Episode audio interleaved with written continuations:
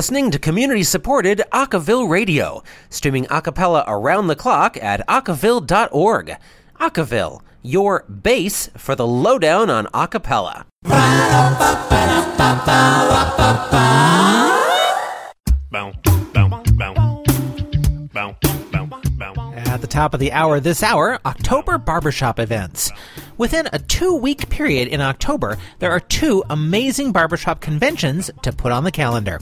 First, from October 15 to 20, the Sweet Adelines are having their international convention and competition. Held at the Americas Center in St. Louis, Missouri, it features amazing concerts and, of course, the big competitions. Then, on October 31st, Harmony Inc. kicks off their international convention and contests in Orlando, Florida.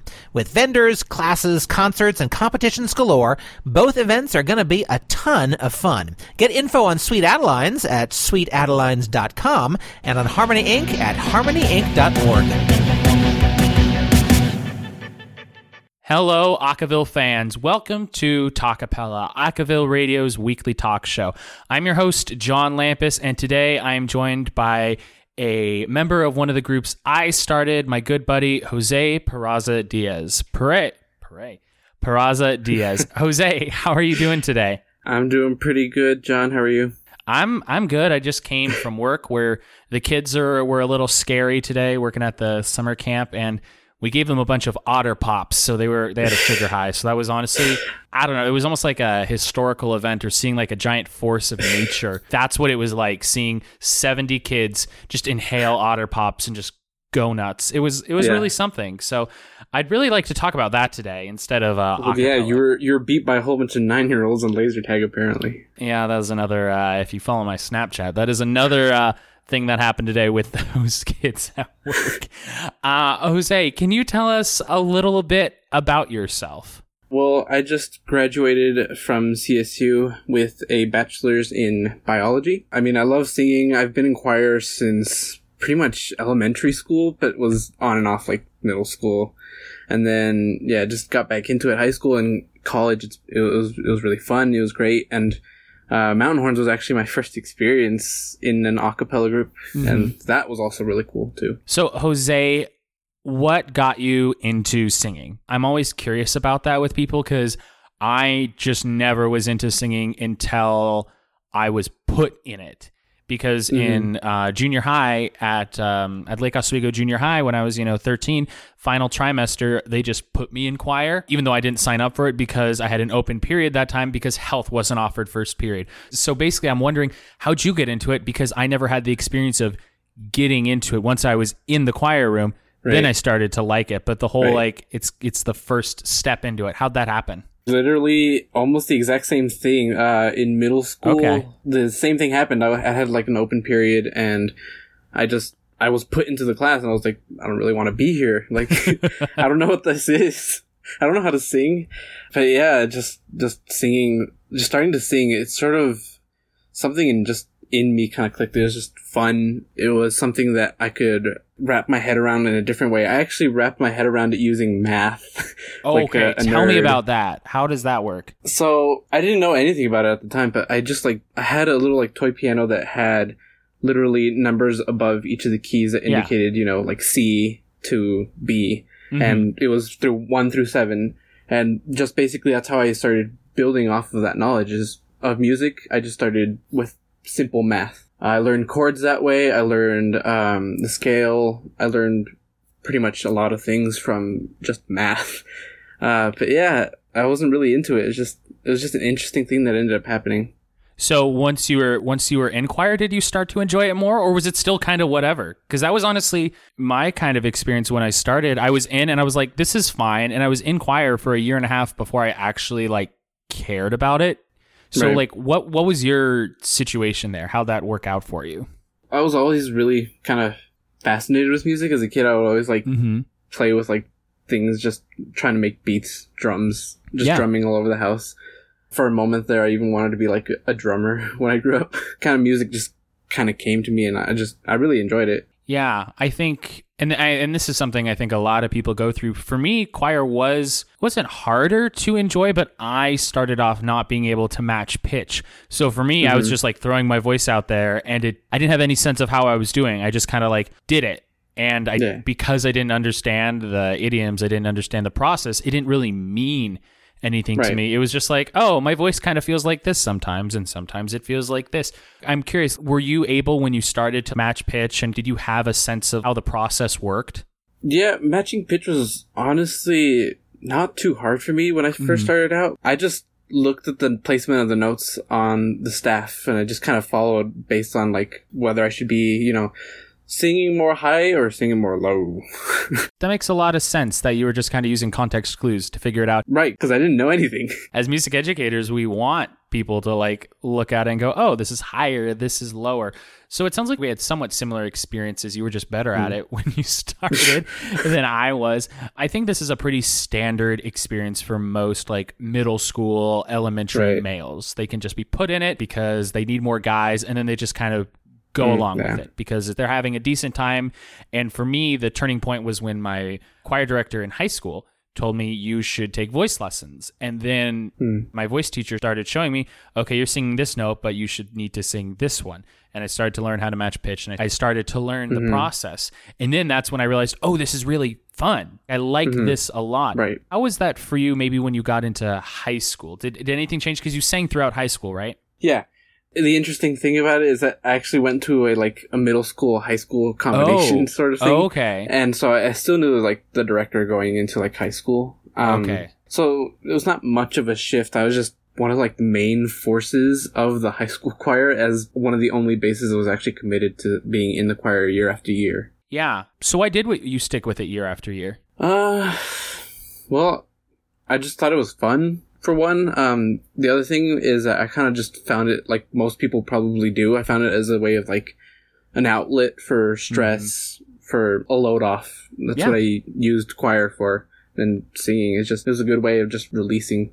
Yeah, it's definitely music classes are very different, especially music ensemble classes are way different than every other period or class we take in school. So when hmm. you have if you're on a block schedule or whatever, you have an hour and a half, which is as much time as you're spending on math or science that day. Right. For me, it was not only an outlet, but it was what I looked forward to every day because it was mm-hmm. so so different. I always had my choir classes third period, so it kind of separated my day, which Right. was which was really nice. So, wh- what how would you describe your high school choir experience overall? Looking back on it, good, bad, fine? Because mine overall it was good, and it, it just reaffirmed my love for for singing and that as we're going to talk about here really soon that kind of set me up for my love for a cappella but like Right. what kind of ensembles were you in in choir and what and what was your opinion of your high school choral experience to start off, like it was pretty good. It was a pretty good experience in high school. Um, then you like get to college, and then there's like people that are way more committed to it than they were in high school.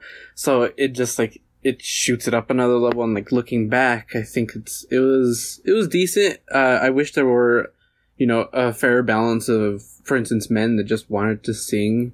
Uh, and not see it as sort of like an effeminate thing, even though that doesn't matter. yeah Yeah, I was I was in all the ensembles. Even uh, this uh, one time, we actually kind of started a glee club, and then we also started one where it was just like these really like more committed seniors. Um, and yeah, most of the groups were actually pretty good. Um, one thing that was kind of sad was that there was lack of men, like hmm which is pretty common. So nobody really stayed or was committed to actually learning anything about choral music. and when you don't have a properly balanced ensemble that makes it worse for everyone because you can't get as much out of it as you could I, I think the point that really stuck out to me that you just made is not a lot of committed men not a lot of committed mm-hmm. tenors and basses. All of these experience how did that affect you joining mountain horns? When it came to mountain horns, that even is like a different experience too, because it's just you know tenor basses. exactly Uh, whereas like uh, soprano, alto, tenor, bass, which actually in high school I didn't really even know that tenors really existed, just because we were only soprano, alto, bass. that's fair soprano Um, alto bass soprano alto baritone it's not uncommon Right. But as you were saying, just sort of like a, a sort of wanting to get into other ensembles, just more experiences. Um, I think that's really what I was looking for is just seeing how different timbres fit together. I was also in in college at CSU. I was also Mhm. at uh, the men's chorus, Yeah. and for that like solid year and a half that I was actually in it, um, the timbre and just the music was actually really nice and rich, and it was just it was something that I really liked. That's like about fifty percent of what convinced me to join Mountain Horns was the fact that uh, I really enjoyed singing in a group of tenor basses, just because I feel like just hearing something new and totally different was something that I really enjoyed. Yeah, so a little story time for people who don't know this. I don't know many people who do, but so when I started Mountain Horns at CSU, I basically made it a carbon copy of the group I started in undergrad at University of Puget Sound, and that group was the Timbermen. It was great, five people, and then I tried doing that again with Mountain Horns, and uh, my second semester, spring of uh, 2017 at CSU, and it really didn't work doing that. It just we didn't have schedules lined up. We weren't really committed. No one returned except for me. So I was like, okay, so I scrapped it and then was like, okay, starting from the ground up again. I asked a couple people and someone was like, yeah, you should talk to Jose, you should talk to this person, you should talk to this person. And I approached Jose and I was like, hey, audition for Mountain Horns. And you're like, what's that? And then I had, so it was a lot of like, I needed to explain to so many people what it was. But when I came up and talked to you about that, what, I'm curious, what went through your head? What was that whole process like? when I was in two ensembles, that already was like a pretty huge load because, uh, not trying to discredit anyone or anything, but just trying to do a science based major was Oh, yeah. pretty difficult, especially going into like junior, senior year. Mhm. It's like, it starts to get really tough and you're basically, your schedule is gone. It's Yeah. completely gone. Uh, so I was just trying to stick to mainly the, the one choir at CSU since the men's chorus was no longer a class that was offered. So yeah, I don't know. In my head, I was just like, I don't know this guy. I don't think I've ever seen him before. I don't know if I even want to do this. And honestly, even like my boyfriend ended up convincing me to actually audition. Really? So I was like, Thank you, Alex. right. So I was like, might as well try it. So, how did he convince you? What did he say, and what did he say that rang with you that made you go, "Okay, yeah, let's try it"? I was just giving him like a pros and cons. It's like I said, uh, like I really enjoyed singing with men's chorus, and this could be the sort of like the replacement. And just the fact that you were willing to like work around schedules for everybody to try to get it to fit well. Yeah, and that's God, that's tricky because we actually had. I, I don't know if you remember this. At the beginning of the year, we had you know a bunch of people audition, a lot more than I expected, and we had a tenor who, once I got everyone's schedules, it was clear this guy could just not make the rehearsals. Right. And we actually had that with two people. Now that I recall, uh, two tenors, and that was a huge bummer. So. The flexibility was something that was a positive for you, which, as opposed to maybe thinking of standard choral classes, choirs, Right. you know, you can't ask the director, hey, can we have rehearsals this time instead of this time? It's like, no, that's not how it works. And this is something that I think is a core tenet of a cappella. It's not necessarily flexible, but it is more casual and it is more about the immediate environment. It's about the immediate Mhm. people right here, right now. And I like that. And I love choral ensembles, but I've never been in a situation because I'm not a choir director uh, yet. I've never had a situation where it's like, hey, let's do that, or hey, let's go do that, or hey, let's do this. I haven't had that power. Whereas in a cappella, I found myself like, hey, guys, should we go do this? You get enough people. And it moves and it goes quicker. And I'm someone who's impatient. So, something that's more in tune with the immediate interests and the immediate needs and wants of everybody, I find that super satisfying. And it sounds like that was a positive for you when trying to choose if you wanted to do mountain horns. Yeah, basically reminded that I actually kind of wanted to join another like tenor bass group. So that was pretty fun. And I remember at the end of my first year at CSU in spring 2017, I heard that men's chorus was not coming back. And, it, or like I heard it was like a rumor. And then around this time last year, it was confirmed. And I was like, mm-hmm. that is a bunch of tenors and basses who are used to singing in a tenor bass ensemble that no longer have that option. Then I was, I remember sitting around with a couple Acaville people and I was just floating the idea. I was like, so, you know, I want to keep mountain horns going, but it didn't work out with five. And I was like, maybe I could do like 13. And all of them were like, do it. You have to do it. And I was like, I don't know. It's kind of, you know, we'll see how it goes. And then even though, but even then I knew that that's what I wanted to do because it would be different. It would be a lot, Yeah. but it would be uh, super exciting. So again, that's another thing about acapella because I wanted to do something. It happened. Maybe this is all just a big extension of my ego or whatever, but it felt great having been in choral ensembles for so long and you know, as a student, I didn't have any input on really what happened to it or where we went to just kind of follow my own instincts in like, okay, I want to do this and we're going to do that. And I'm going to try and make it a thing and then see those instincts and my work come to fruition. And I'm curious if when you were in Mountain Horns, and we're going to talk about that a lot more once we get back from a quick break here, as you were figuring out, yeah, do I want to be in Mountain Horns? Do I want to audition for this thing? What was your idea of what an a cappella group was?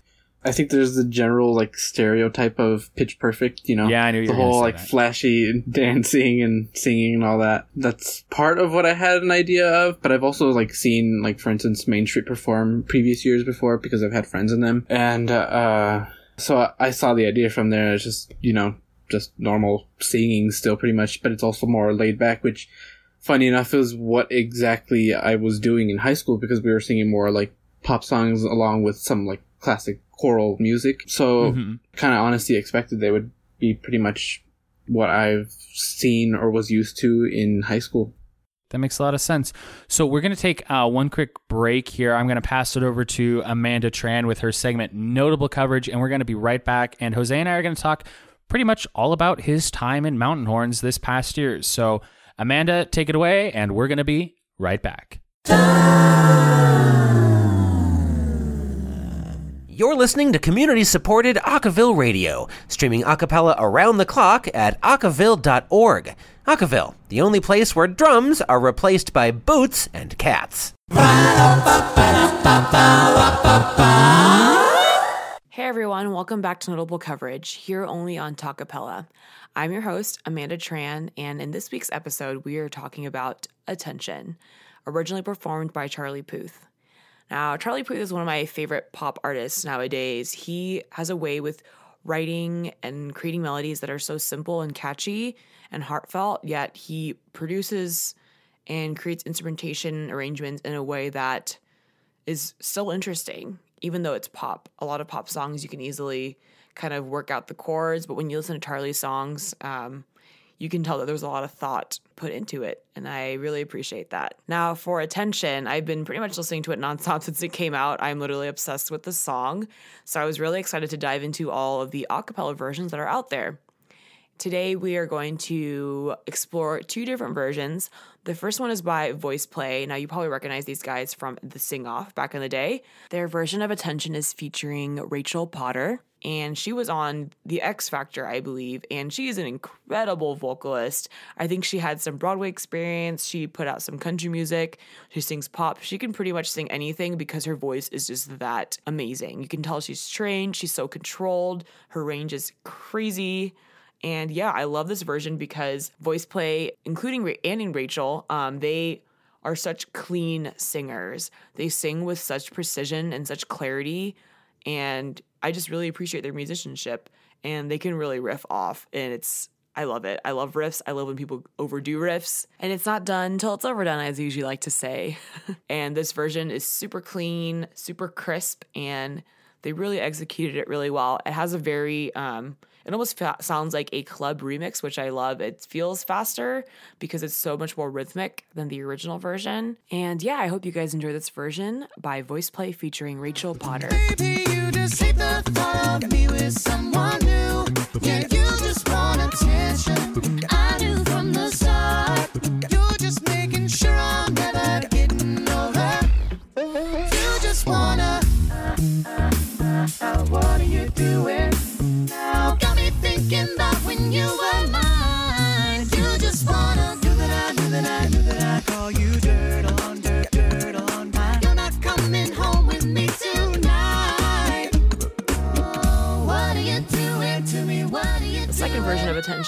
Forte Acapella. This is the high school group, which is, it still blows my mind that these kids are this talented at this age.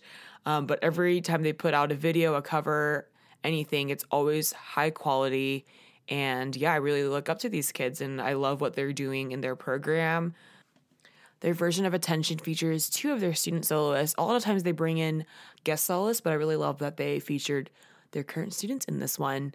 Um, it's a very much a more um, slow, very much more dramatic, almost ballad take on Attention, which I really love. It created a really big contrast on the original version, and it made it interesting because a lot of the Attention versions acapella versions that I've listened to out there pretty much sound like a straight transcription of the song, which totally works for the song because the song is so catchy and the bass line is so prominent that it's a I almost feel okay with it being a transcription because it just sounds awesome.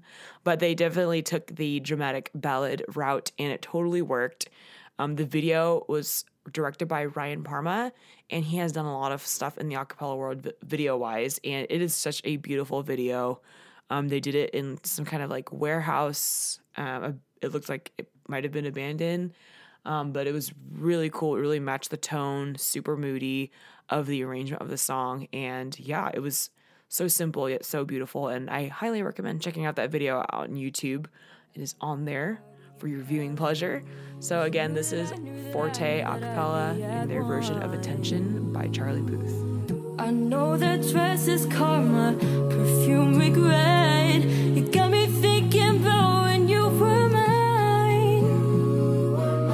And now I'm all up on ya, what you expect. But you're not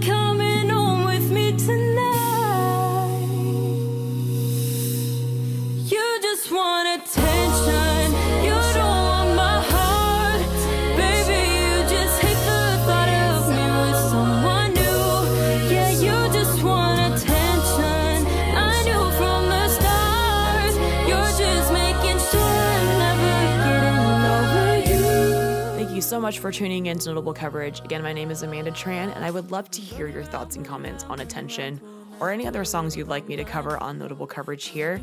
You can at me on Twitter at Amanda Tran Rocks. That's at Amanda Tran, R O C K S, and I would love to hear from you guys. Thanks so much. Bye. You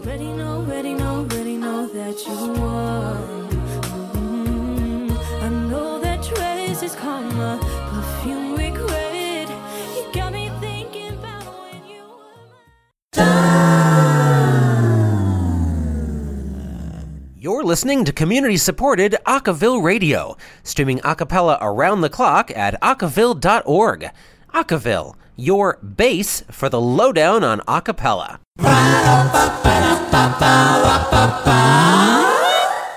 And welcome back to Talkapella. Hey everyone, I've had the pleasure today of talking with Jose Peraza Diaz, one of the basses from the group I created, Mountain Horns, at Colorado State University. We just had a lot of fun taking apart and digesting and analyzing Jose's like choral experiences leading up to college. And that gave me a better sense of why he was more like, I don't want to say predestined, but more likely to join Mountain Horns when I asked him. And honestly, it gave me a lot of insight into the whole recruiting process and to the whole thing of like how do I ask someone to join a group and what do we do and what kind of people are joining our groups. But now I'm curious, Jose, this was your first year in an a cappella group. What was it like? Uh, it was hell with you, John. Yeah, I know. I knew you were going to say something like that. So, uh, for people who don't know, I was the uh, I was the music director for Mountain Horns, an all tenor bass ensemble, and we had 13 members, including Jose and myself. We had four basses, three baritones, three tenor twos, three tenor ones, and one of our baritones was a beatboxer as well. And we would rehearse. And Jose, correct me if I'm wrong on this. Twice a week, one hour rehearsal, one hour and a half rehearsal, and then a 30 minute sectional. Is that all? Does that, that's right, right? I know I came up with that. I'm trying to remember it. Yeah, I think that's about right. yeah. Pretty much. So Jose, how was it? How was being in an a cappella group? It was actually pretty. It was pretty fun. Like I said, it was something different. There was a lot of familiar faces for one, so that was actually really nice. Did you know a lot of the guys? Yeah, you had pulled off many of them from uh, men's chorus after he had like gone Yeah. away, Yeah. and so I recognized a good amount of them. I never actually figured out how many. How many guys from the men's chorus did I bring out of retirement? I think about four or five, probably. So familiar faces. That was a plus. What else? The music was uh, also pretty good. I, I mean, you like arranged what ninety percent of them, or Me helped and arrange uh, ninety percent. Greg. Starr, who is a, a friend of the show and one of our guys behind the scenes. We we arranged pretty much uh, everything together, and then some of the other tunes we did were arranged by Duncan Toomey, also a friend of the show who's been on like five times. I, I can't even keep track. Right, but how many times does that happen for like a choral ensemble where they have someone, you know, not only conducting but also like actually writing the music for them? Uh, pretty much pretty rare. oh, pretty much never. And I don't think that's something that's kind of in the choral culture. So that's an interesting point. Why do a cappella directors arrange for their ensembles, their a cappella groups, and choral directors don't arrange for their choral ensembles? I think there's a there's honestly this brings up a bunch of different things. One, it's a culture difference in that hmm. a cappella is and a process a difference in process in that a cappella is a is you know an art not inherently about but based in adaptation. I'm hmm. taking a song I'm taking cough syrup by Young the Giant and I'm trying to fit it to this specific ensemble. Whereas with choral directors, there's already stuff out there. And mm-hmm. it's like considered I don't know, it's I don't want to say it's considered better music, but it is considered music that is less touchable or you don't want to go and mess with like the masters thing. And obviously with acapella there's music that's out there as well, but I found that with a group I had created, I wanted one for them to be arrangements that were like I don't know, I would say 90% like good. Yeah, this is good and it mm-hmm. works for them as opposed to more carbon copy stuff that's maybe like mm-hmm. 70% or 60%. Like it works, it's fine, but it doesn't show us off. I think also it's just easier to do with acapella cuz you probably have access to the file, honestly. Right. Whereas with choral music, I get an octavo and I sight read it and I play the accompaniment through and I play through the parts. It is not something that just based on its medium is as easy to tinker with. Whereas with choral ensembles, one, there's so many choral pieces out there that can fit a choir's certain needs, whereas opposed there's not a billion versions of cough syrup out there. So like the idea of going in and trying to edit it, if I really wanted to edit it, it's be like, well, why don't I just do a different piece that's more in line with the choir? Whereas with a cappella mm-hmm. pieces, it's like we really want to do this song for factors, not just it's not frankly, it's not all about just what is going to be the best for the ensemble musically. It's also about what's hip at that point, what's in, what's going to be best for the ensemble as a social vehicle. Whereas choral ensembles, again, it's, you know, you want to be up to date and you want to be doing modern stuff and classics, but it is more about the be- it's it's more sound focused and more culture. It's like what's mm-hmm. the absolute best sound we can get out of this because you're trying to not just perform, you're trying to learn as well. So you said you liked the music, you said you liked knowing the faces. What else was it about the music that you liked? Because we had a pretty eclectic set, especially first semester. And then second semester looks, in my opinion, looking at the set looks more like a typical a cappella set. So I'm curious what, and, and we can go through the actual songs in a second, but what was it about the music that you liked? I think for me it was the just I think it was the harmonies. Um, like I said, I, I really enjoyed the sort of the timbre of hearing uh, men's voices together. Mm-hmm. Uh, it's different from hearing the widespread of you know men and women, Mhm. or even just women, which I, I wouldn't be able to be a part of anyways. There's the other fact that we had to you know sing, not really sing, more like hum syllables. Sometimes you have Yeah. your doo-doos and your dadas, your dums. Uh, you don't really get to do that with like choral music. You have purest syllables, purest just crisp diction. Mhm. You know, you don't you don't have to use that in acapella because you don't get the right sound as you were saying. But it's it's more loose, it's more laid back, it's more creative, it's more fun.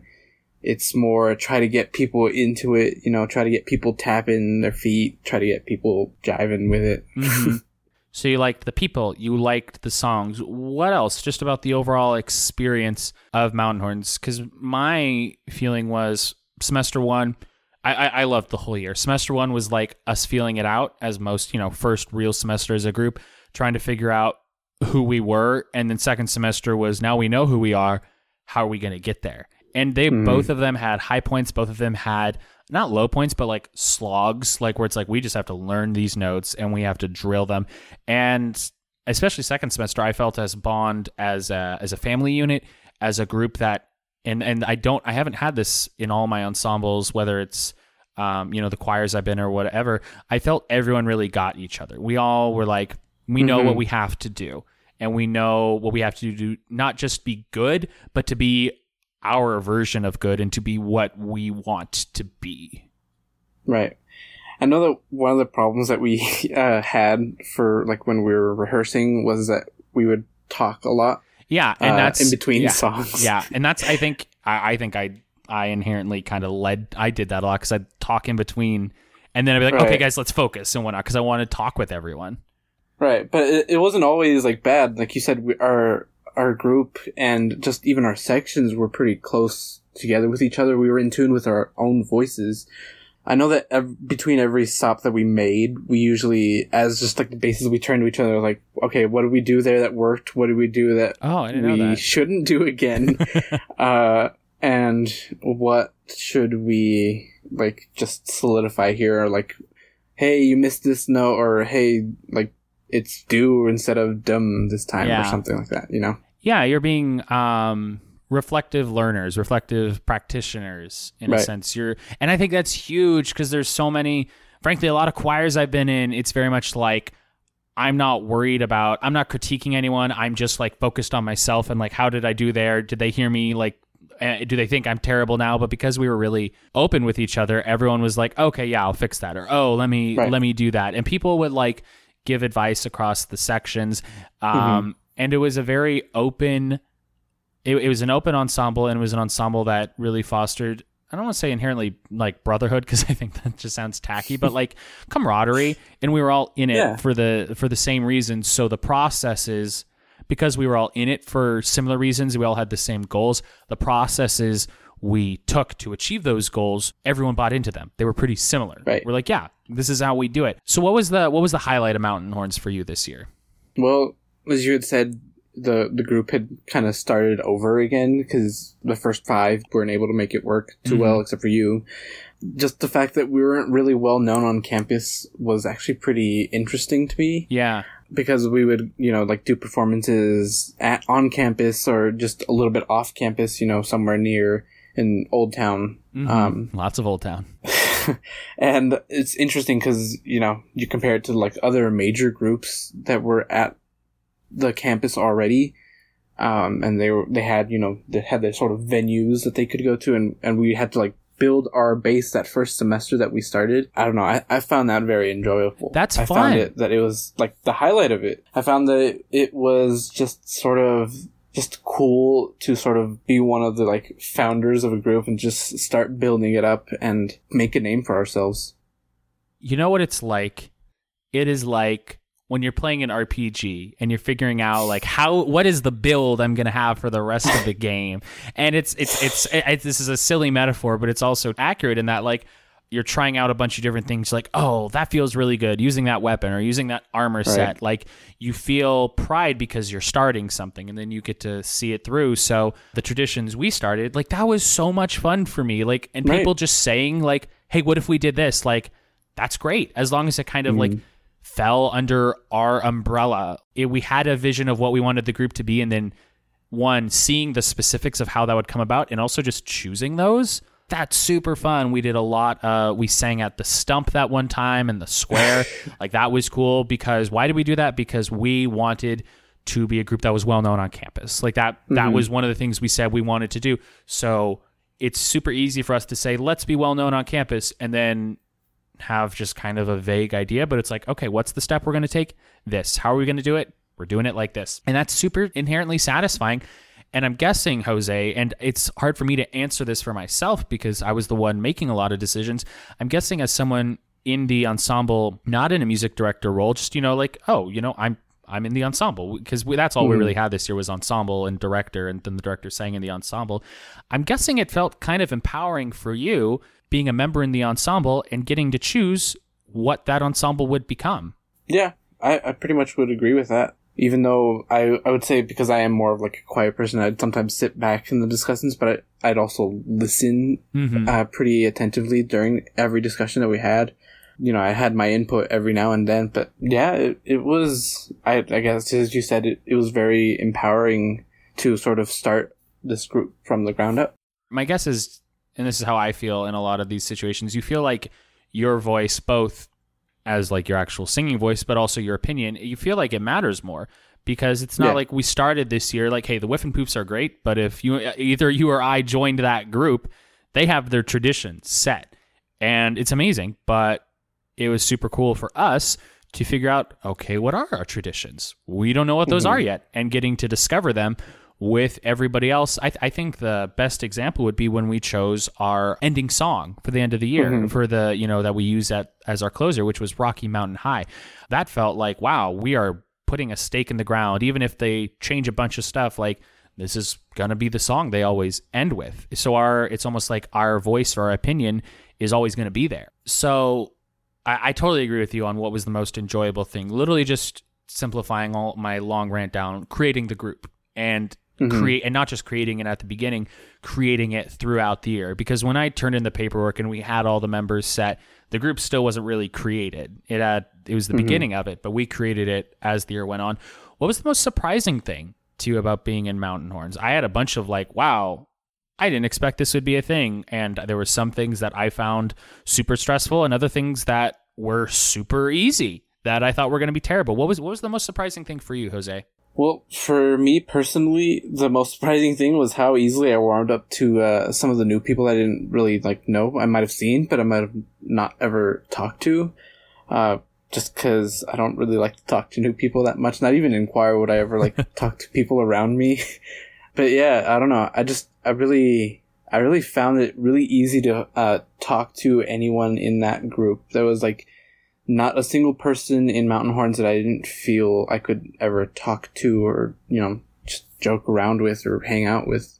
Yeah, and I'm wondering how like how can more groups foster that? Cuz I'm talking about how we all had that, but I'm not sure, you know, I don't know, I might start another group sometime and maybe we don't click like that. Maybe and that's really what Mountain mm. Horns was before it. We all had different opinions. I don't know if it was the reason we clicked was because we all talked about our goals at the beginning of the year. I think that helped. Um, or because it was a new group, so we're all really open to what it could be. Like, how do we make this a thing, like everywhere? How do we engender that? For me, as a music director, how do I do that? Or whether I'm founding a group, how can we kind of make positive interactions the DNA of a group and in that in, integrated into the group's culture?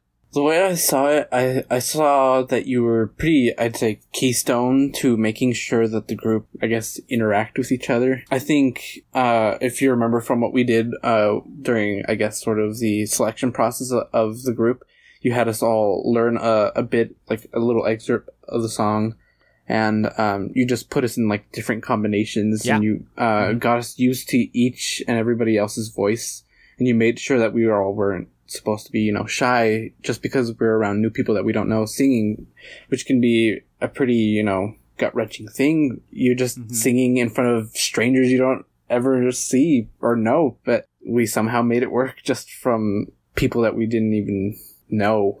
So the the vulnerability aspect, making like getting that out in the open first, and just mm-hmm. like boom, this is how you're doing it. Because I think I had us down to in auditions. I think the smallest groups I heard, I don't think I heard anyone on their own. I just heard groups of four. So kind of Right. stripping everything back put us in a situation where okay, show us what you got. Uh, one for me, that's good because I needed to see what everyone could do. Uh, but also it creates, I think it created an environment like you said that was well, everyone was really vulnerable with each other, and I think everyone was respectful of that, Right. which is huge. If we had had like people who were genuinely mean, then it wouldn't have worked because that vulnerability would have been squashed, and then people would have been more defensive, and they wouldn't have had a good time. Right, and that's what we also like set up at the beginning uh, when we started Mountain Horns. You know, sort of like the ground rules of you know everybody's here. We're doing this because we we love we all love to sing. There's no need to uh, feel singled out. I guess ruled out just because you know you might be shy or feeling vulnerable that you don't know how to sing as well as someone like a vocal major, for instance, because I'm not anything near close to being a vocal major. I'm, j- I was just some person that actually really liked and enjoyed singing.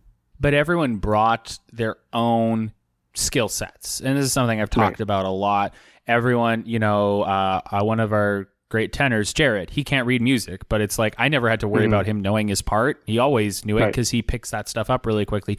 You always knew your starting note and you always like once you had it you're there. And it's never like it- there was never like okay i got to do this. Whether people maybe their tuning was super on point.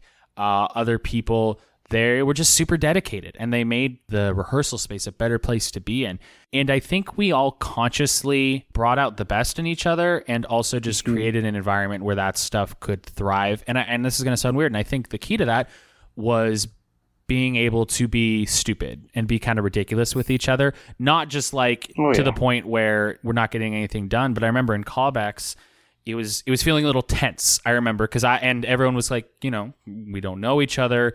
We were auditioning in front of really one one guy with like one or two of his friends, and it was it was pretty Oh, yeah. tense. People didn't know what was happening, and I think at one point I just like slammed the the table, slammed the piano, just like in some stupid over the top way, and people were like startled, but then they kind of relaxed, and that stupidity. And this was conscious on my part, like having the quote unquote authority figure be stupid and silly in front of people while still maintaining, like, hey, we have to do this, created an atmosphere where everything, not everything was fair game, but you realized you could be yourself. And we had a lot of people express themselves in a bunch of stupid ways throughout the semester. I remember I found a Snapchat of one of our tenors, Brandon, like, you can hear me in the background talking. And it was clearly Right. when I was given some speech about solos, and Brandon has his whole arm taped up and it's a Snapchat and it's, someone's videoing him and he's pulling it off and he goes, "I'm shedding my outer layer." That's objectively stupid, but Right. because of that desire for fun and openness to just like being silly in a productive environment, people were like down with whatever. Uh, as long Right. as we were still productive, and that's I think that's hard to do, and I think it's a testament to everyone in the group that it worked out as well as it did. Yeah, for sure. I, I knew it was going to be more of like an open group in that sort of way when uh, I saw that part of the sheet was to fill in what was your favorite Pokemon. Yeah, that was that was exactly we talked about that on a recent episode. That was exactly why I put that there because I wanted to see. I don't, you know, I don't have time to interview everybody who gets in the group. I think they're Right. actually going to do that. They might be doing that this year. Um, we'll see. Uh, You know, I recommended it, but I wanted to see. You know, on that sheet it said range, experience, name, grade, all that stuff, logistics, and then I wanted to put something intentionally silly on there. I wanted to get a sense of who you were. I remember you like you were like Charmander. Or would you, was it Charmander you put or was it Bulbasaur? Not even close. Yeah, it was Bulbasaur. I- okay. it was Bulbasaur for one. I put like four different Pokemon on there. I think you did too. I found a couple of them under my bed recently um, when I was moving out. You had a Pokemon immediately, and you had a couple, so I was like, okay, this is someone I can connect to on a nerdy level because I like Pokemon. Blaine put, um, I'm so sorry I don't know Pokemon, like, but I'm sure it's really great. I'm like, this is someone who is polite and is professional and is inherently good natured. Other people just put like it was this one, and that was it. And it, this didn't happen with our auditions, but I know with one of my friends groups in undergrad they put like favorite disney character and people were like just didn't fill it out. They're like that was i don't get it. That's dumb. And then they're like okay this is someone who's a little self-important who can't be a little sillier. So it's like kind of designing the audition process in a way to figure out who these people are so we can facilitate the best uh, group atmosphere. And that's what it all came Right. down to. We all felt good going in and out of rehearsal pretty much every time. And that's that was what i always was thinking about coming out of that. Did I enjoy that? Yeah, I enjoyed that. Am I excited? Yup. Do I have things to work on? Yup. But we all we all just had a good time, and that's and that's what acapella should be. You know, I think it was actually those donuts at the end of the rehearsals. Oh yeah, that was another thing. Advice for if you're starting a new group. Whenever I'd ask the guys, like I remember we had to reschedule a tenor sectional for Saturday morning at 10 a.m. and it was like Oof. no one wanted to be there. So I was like, okay, we need to do the sectional. I brought donuts. I just brought donuts, and that just made it better when we had a big gig or we had something. Buying donuts, it, it sounds silly, but I think, correct me if I'm wrong here, Jose, but I, I feel like you guys felt appreciated and also felt like a little bit of a break. What, what do you think? yeah. Well, it also add on to what you said, like the stupidity that we needed. Um, it just kind of like breaks off how serious the group really is. You know, um, not that it's not serious. It's just that we knew we were there. We also have fun as long as we also, you know, get down and do the work that we needed to do. I think uh, I think you just said that great. I think it's the difference between being serious and self-serious.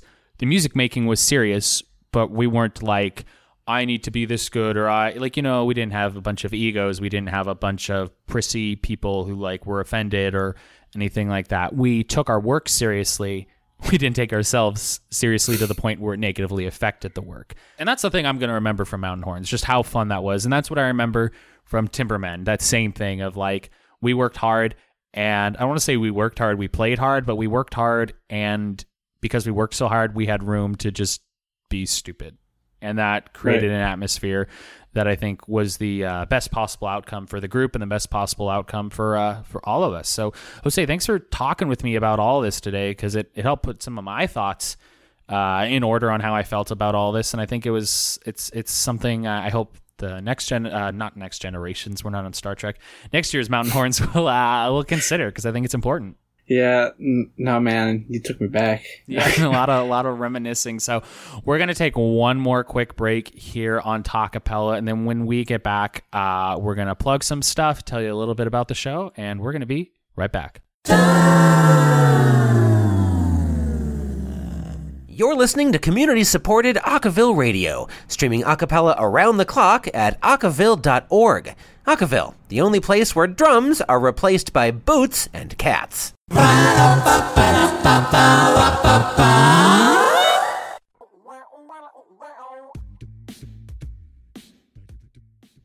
Hello. You are listening to Erin on Acaville Radio. This is Across the Pond, bringing you the highlights of UK acapella from the year. So, in previous weeks, we have had highlights on the UK a cappella ball, on the semi pro group Collaborate, and this week we have a very special guest in the studio with us. It's Mr. Rob Lindsay. Hello. Rob is from All the King's Men, correct? Yeah, yeah. I'm Correct. All the King's Men, yeah.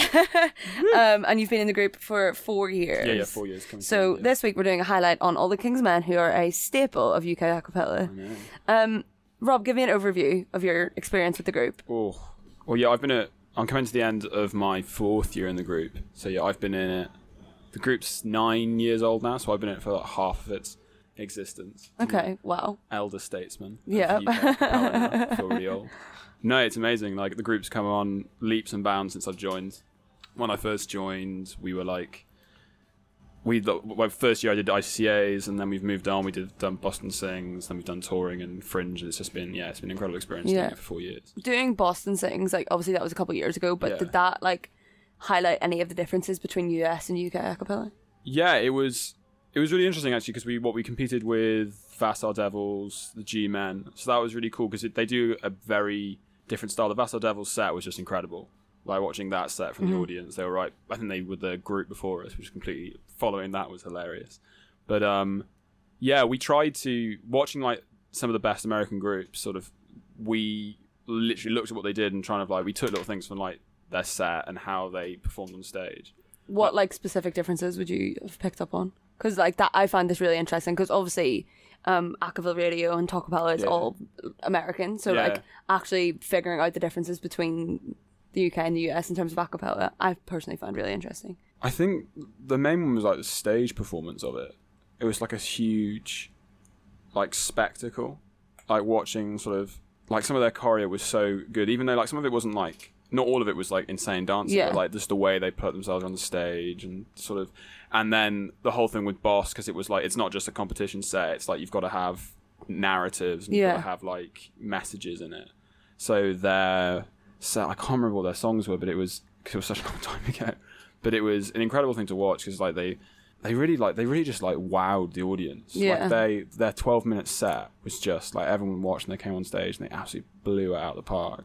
And you're there going, okay, this is the best of American Yeah. acapella. We flying the flag of UK acapella really have to up our game. that was amazing because I remember them With your like posh British accents. Oh yeah, literally, we they did their set and then we came on for like because you had you did a big set and then you did one individual song as like a showcase, and we went on and did um, Bloodstream as our individual one. yeah. And I think watching the other groups like Vassar and G Men, we were so pumped up, and then we went out and probably did one of the best performances I've like ever done. Yeah. I mean, seeing other groups really works well in terms Yeah. of like inspiring you to do more. Yeah, it was the same with ICCAs. Yeah. like watching like SoCals and like Yeah. Mm-hmm. Nor'easters like absolutely crush it. I suppose it's the same with the Fringe, Yeah, the Edinburgh Fringe, which we've both just returned from. Yes. And was a great experience. And um, Aquapella and all the King's Men were on one after each It was- other it was an in the same theatre. Afternoon of An acapella, afternoon of acapella. from twelve till six. And I know um, all the King's Men have previously done longer runs, but did Yeah. you did you enjoy this year? Yeah, it what, was. what was your Fringe experience like?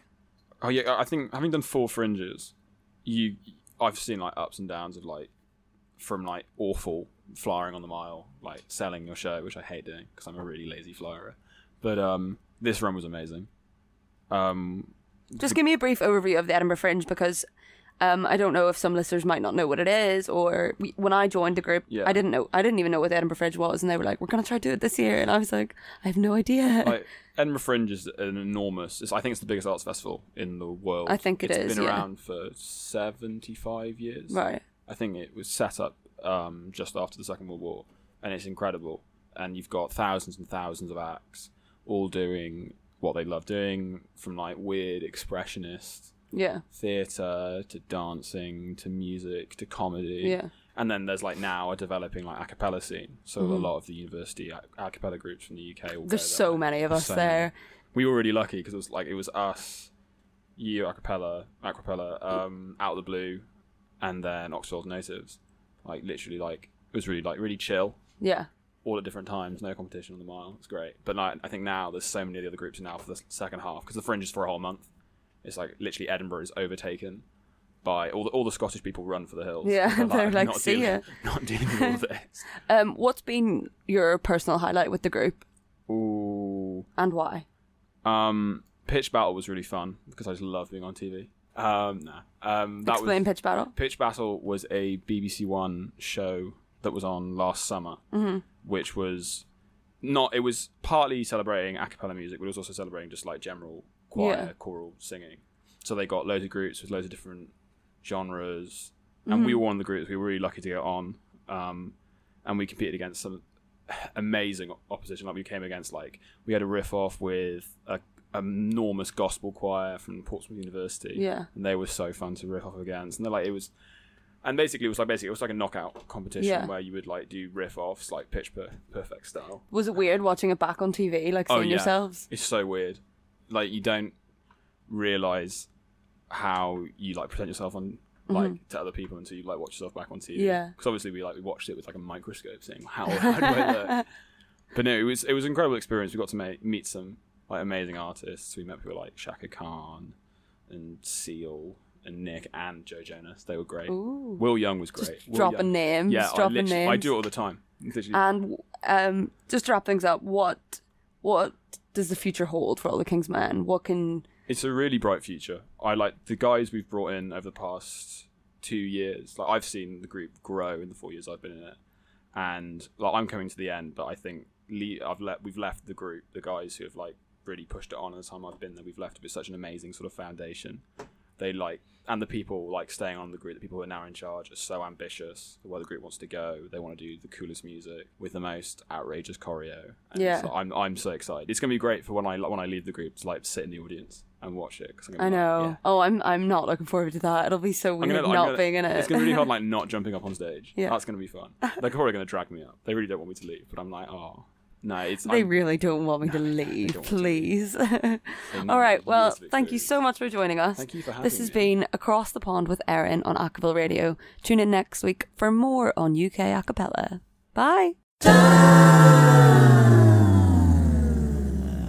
You're listening to community supported Acaville Radio, streaming acapella around the clock at acaville.org. Acaville, where people know the hashtag symbol is for more than social media. And welcome back to Talkapella. We are wrapping up this week's episode. I've been talking with my former uh, aca- acapella mate, you know, bandmate. I, uh, Right. I I don't know exactly what the term is. Voice mate. That doesn't sound great. um, Jose Peraza Diaz, who was in uh, the acapella group I started at CSU Mountain Horns. We just had a bunch of fun uh, reminiscing and kind of analyzing our experiences together about like what this group was and why we found it successful. So so uh, we end each show by asking the guest, "What is your biggest piece of advice for the uh, the standard a cappella person out there in the world? What's what's your biggest piece of advice?" Well, I'm not. I'm- not going to give any advice based on actual like singing or vocal technique. You don't need Uh, to. People rarely do. Honestly, I'd say, I'd say just be willing to be vulnerable. Mm-hmm. Um, talk to people in your group. You know, they're they're people as much as you are too. That's great. Boom. I totally agree. And I think that is inherently what made Mountain Horns um, both a personally successful experience for me and a musically successful experience for uh, for everybody. Jose, if people want to see what Mountain Horns is all about, how could they do that? Well, I'm glad you asked. um, we we are on Twitter, we are on Snapchat, we are on Instagram, Facebook. Uh, find us all on there, Mountain Horns. Um, you can also find me on Pokemon Go if you need to. uh, yeah, just at Mountain Horns. Uh, we're everywhere. I think on Facebook it's at CSU Mountain Horns. Just type in Mountain Horns and we pop up quite a bit. Yeah. Um, and then if you want to find me, you can find me on Twitter and Instagram at John Lampus. So, Jose, thanks again for coming on. This was an episode where I didn't want to talk about big, grandiose ideas or intense musical stuff as much as I love doing that. I just wanted to reminisce and try and get something out of those rem- reminisces, reminiscings. I, I don't know what the plural of is reminisce a noun. Can reminisce be a noun? Never mind. I don't Jose, so. thanks for coming on the show today. I really appreciate it. Yeah, thanks for having me. This was actually pretty fun. All right, everyone. Thanks for listening to this week's episode of Talkapella. Please feel free to reach out if you have an idea for a topic, if you have a question that you want us to answer, and we will see you next time. And for everything acapella, please stay tuned. You're listening to community supported Acaville Radio, streaming acapella around the clock at acaville.org. Acaville, where people know the hashtag symbol is for more than social media.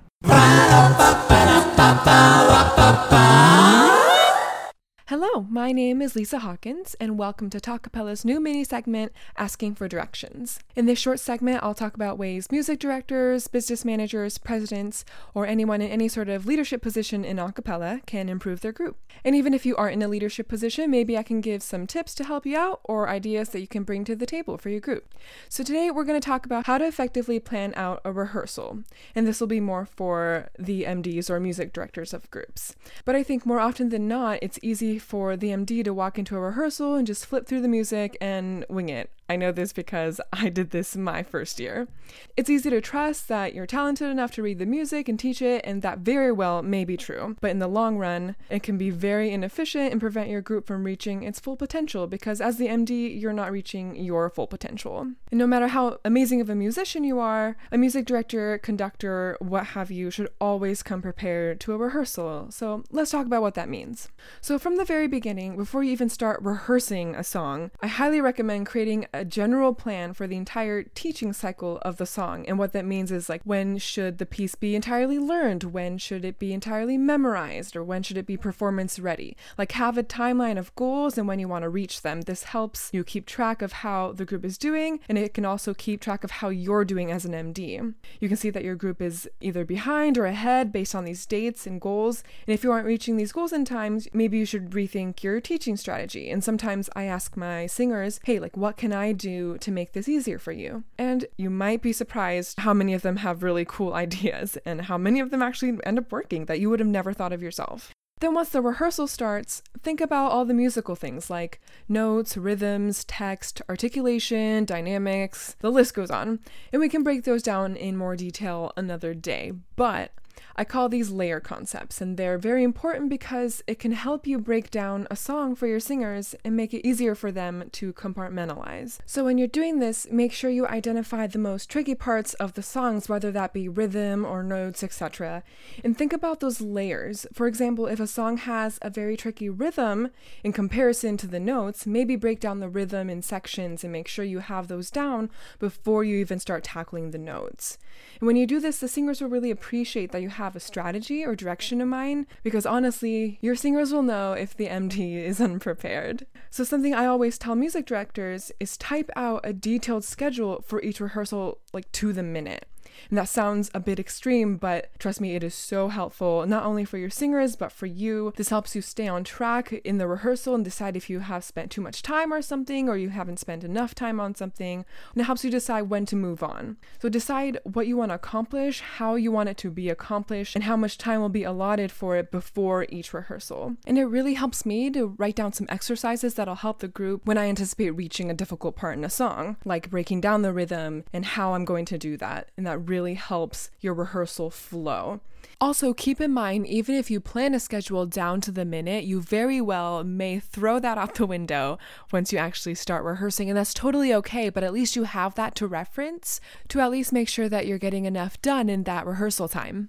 So think about those things and keep track of the time you have because we all know time in rehearsal is always a battle and the most valuable resource that we have. And when performances come along, there never seems to be enough time. So, to wrap this up, one, have a timeline of goals for your songs and when you want to reach those goals. And two, think about the layer concept and identify what the trickiest parts of each song may be. And three, write out a detailed schedule for each rehearsal and bring it with you to reference. So that's all I have for this week. But if you have specific questions, I would love to hear them so I can answer them. You can post them on Acaville social media sites with the hashtag Acaville or hashtag asking for directions. Or you can reach out to me personally on Facebook or Instagram. Again, my name is Lisa Hawkins, and thanks for joining me on this week's mini segment of Asking for Directions.